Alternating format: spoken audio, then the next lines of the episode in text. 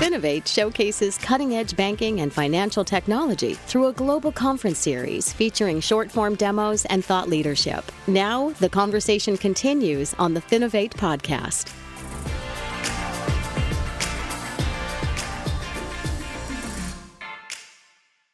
Hello and welcome to the Finovate podcast. Joining me today, we have Seth Ross, GM of Dayforce Wallet and Consumer Services at Ceridian.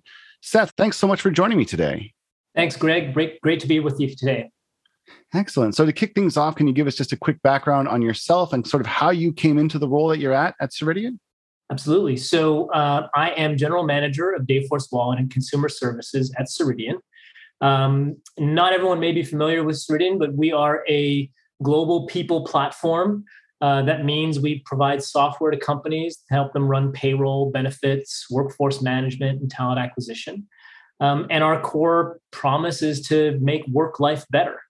Um, fundamentally, you know, our our mission is that we believe that when we empower people, uh, we make companies more successful. Uh, I've been at Ceridian for about a year and a half. Uh, before that, I made a career out of creating embedded financial services products for other companies uh, to help them deliver customized experiences to their customers and workers. Excellent. So, obviously, a very interesting background, a lot we could touch on. What I really wanted to explore today is around on demand pay. I think most people in the fintech ecosystem will be at least familiar with that idea but I, I, know it's an area that you focus on. Can you give us a quick overview of sort of how you define on-demand pay, what that really means? Yeah, I, I, you know, it's pretty simple. It's really just about empowering people to access the money that they've already earned whenever they need it. Uh, I mean, fundamentally, why should I, as a worker, provide an interest-free loan to my employer for two weeks while I wait for payday? Uh, on demand pay essentially allows a worker to work a day and get paid immediately for the work they've done. Can you talk a little bit about some of the barriers that have prevented on demand pay from being possible? Because, I mean, when you say it like that, it seems like it's something which should have been invented a while ago. So, why hasn't it been possible until recently? I mean, if you go back like hundreds of years, people used to get paid every day uh, for for the work that they did. You know, you'd go out to the field and you'd come back and you'd and you'd get your pay and you'd go home uh, yeah, it really goes back to um, you know the early days of when uh, governments implemented payroll taxes for employers to, to implement, and those were complicated, and there was a lot of work to do around it, and so companies had to create a batch process, and that's why we now have every two weeks to every four weeks in some places, some places once a month um, where you know companies calculate it and, uh, and and then you know remit their payment on that on that basis. And it was really driven by legacy software. You know, you used to have these giant mainframe computers that had to crunch through tons of data to calculate everybody's taxes and benefit deductions. And now the software and the capabilities are there to to do that in real time and that's how that's how we do it that's kind of a unique thing about ceridian no, I think that sounds really interesting, especially when you think back to you know how it used to be before we kind of muddied it all up with you know additional interventions and computers potentially um, you know easing some part of the process, maybe not all of it. Um, yeah. But let me just kind of take a step back and play devil's advocate here for a moment, because you know when you say you can get paid, you know, at the end of the day versus every two weeks, why is that a really big deal? You know, how much of an impact can that actually make? Well, respectfully, I think it's kind of a huge deal. Uh, you know, there was a study last year. Uh, E&Y estimated that about a trillion dollars is essentially uh, locked in in employer payroll funds, waiting to be dispersed to people who've already earned those funds. That's a huge number. That it's like it's hard to actually wrap your head around it.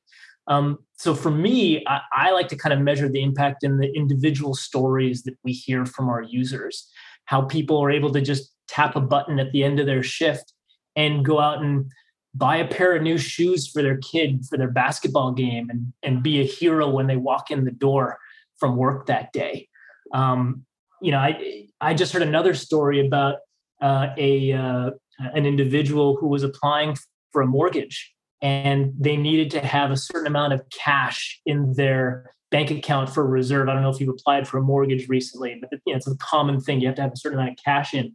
And so this person was able to take advantage of on demand pay to pull some funds forward so they could qualify for a better rate on their mortgage and then got themselves a, a much better rate over the life of that um, of, of that loan resulting in thousands of dollars of savings um, so you know th- there's just there's so many different ways that having access to your funds can make your life better better and it's really about putting control back into the hands of, of individuals to make those financial decisions. No, I really love that. I love the way you explain it because I think sometimes people who work in the fintech industry, you know, we're sort of removed from some of the problems that people face. And you think, well, if I needed to buy a pair of shoes for my kid, I could just do that. I could put it on a credit card and then the, you know, pay it off with zero interest if I paid off my balance in full at the end of the month that is not the financial reality for everybody and it's important to remember that there are people out there for whom you know a difference of a couple of days absolutely can be massive and, and the knock-on effect from having a shortfall even for a couple of days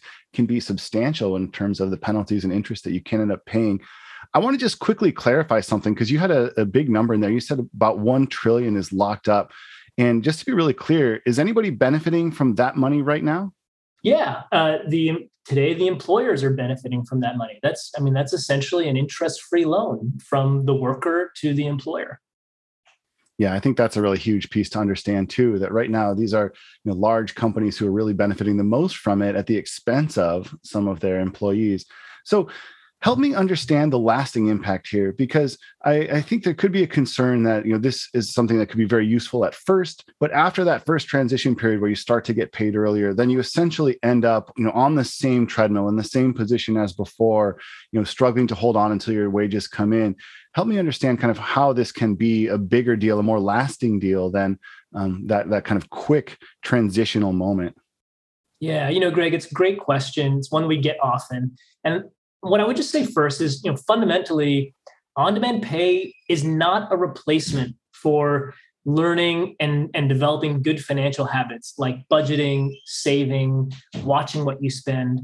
But that said, it's a really important tool in the toolkit for a large and growing number of people. And the fact is, you know, as you said, you know, not everyone will just go and you know put something on their credit card and pay it off every month. In fact, that's not even most of our country you know the fact is expenses just don't always line up with payday. And if people are in a pinch what are they going to do to access funds? If they're lucky they'll use their credit card and they'll have 25% interest payment on it. If they're not so lucky where are they going? They're going to payday lenders and they're going to pay 300% interest. You know having access to on demand pay especially without a fee to the user, which is how, what what we do, the way we do it with Dayforce Wallet.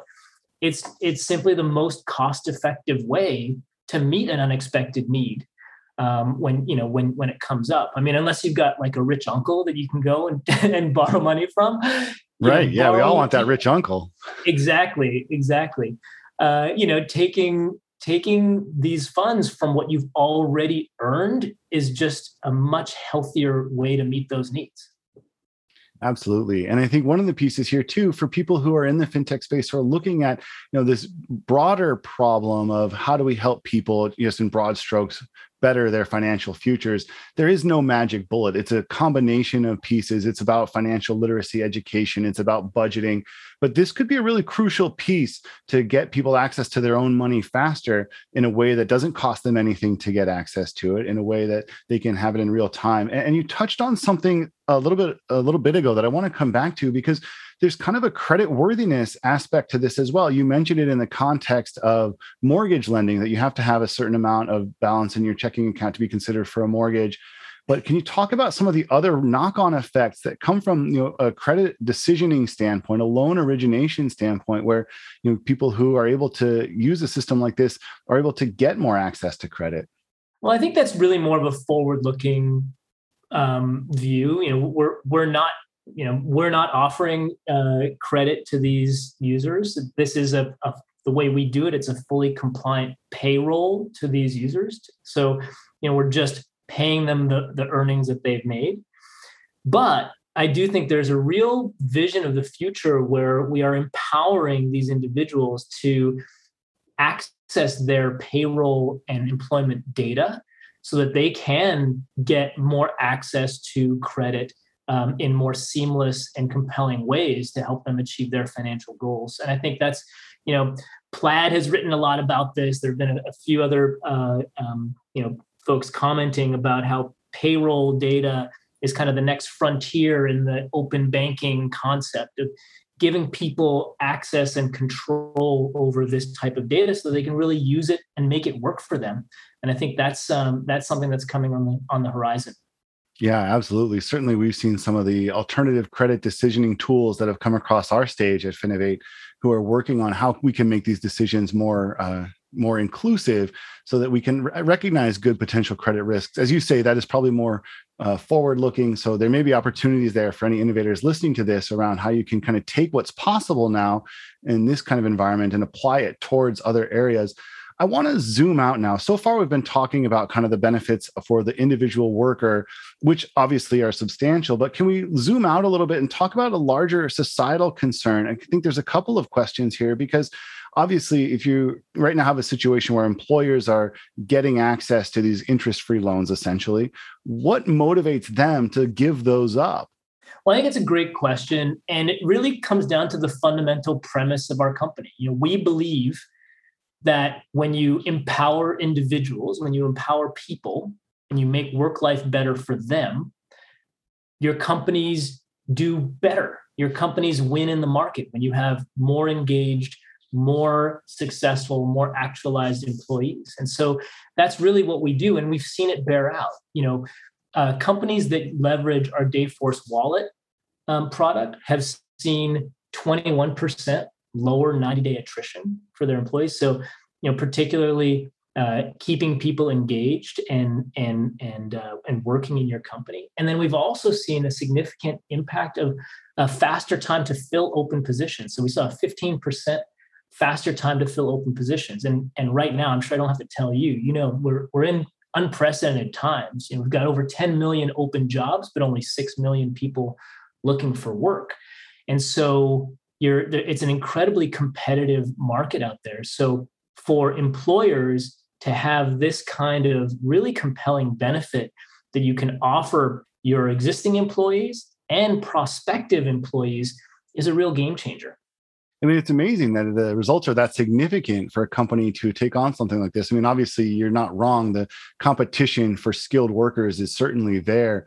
Um, but it's amazing to me how big of a difference a, a, solution like this can make. Do you think, you know, does this speak to kind of the rationality of consumers that they understand how important this is? Is this maybe, you know, a need that they've kind of been feeling for a while? I, I've earned this money. I want this money. Now finally somebody can get it to me. Is that sort of where we're at? Or is it just Yeah, I think that's um, exactly um, right. You know, and and to that point, we actually we we did a survey um, last year and we found that 80% of workers believe that they should have access to their earnings on demand.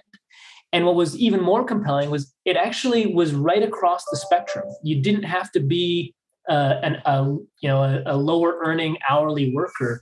Even people earning over hundred thousand dollars a year were saying that yeah, I want access to my to my money as soon as I've earned it. And and I really believe that if we look, you know, five years from now, companies are just not going to be on a best places to work list if you're not offering this type of benefit, this kind of flexibility to your employees, I, I really do believe it's becoming table stakes.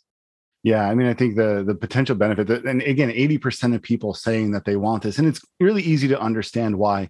It makes a lot of sense. It's something which sort of you know you can maybe make the argument if it's not possible, people can live with it. Once it becomes possible, once somebody starts offering it, it really does raise the bar for everybody in, in a way that I think is really cool. Um, we've got a couple of minutes left, and I want to just zoom out and kind of look big picture towards the future. When you look at the next five or ten years and you sort of you know the payroll of the future does it mm-hmm. play out in this way where we're all getting paid every day or are there still potential you know barriers that we need to overcome to get there?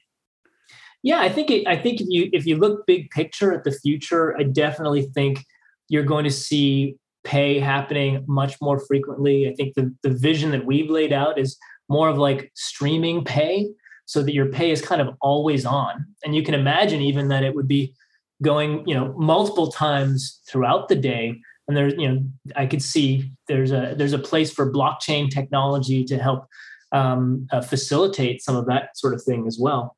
I also think you know you look at all of the uh, innovation that's happening around embedded financial services and how uh, you know there was kind of this great unbundling and the atomization of, of financial services. And actually, there's a great great piece by um, Alex Johnson. I don't know if he's ever been on your podcast, but from Cornerstone. But he's he's he's just a guy mm-hmm. that I read all the time. Um, and just you know talking about how these various pieces that have been broken up are coming back together. And I really believe that the employer, like he says, is one of these future centers of gravity that uh, is is going to be an important role in in consumers' lives and is going to be an increasingly important role in delivering financial services to those individuals. It really is interesting, and I think what's clear is that there are going to be a lot of opportunities beyond you know what you're working on for people in the fintech space to really take advantage of i think as this shifts as people get access to more of their money earlier it opens the door for a lot of different types of innovations a lot of creativity. And so hopefully this is a conversation that spurs some ideas in people's heads as they think about what that might look like what they could do with that you know and there's so many different applications whether it's you know payments whether it's credit decisioning whether it's you know blockchain applications. There really is a lot that can flow from this. So you know i, I want to thank you for taking your time to chat with me. This has been really enlightening, and hopefully, this is something that uh, that I see at my own company here in the next little bit. I can only imagine how much fun it would be to get that kind of daily paycheck. So uh, here's hoping, anyway. Greg, great to be with you today. Let's make it happen. Let's get Perfect. you your paycheck.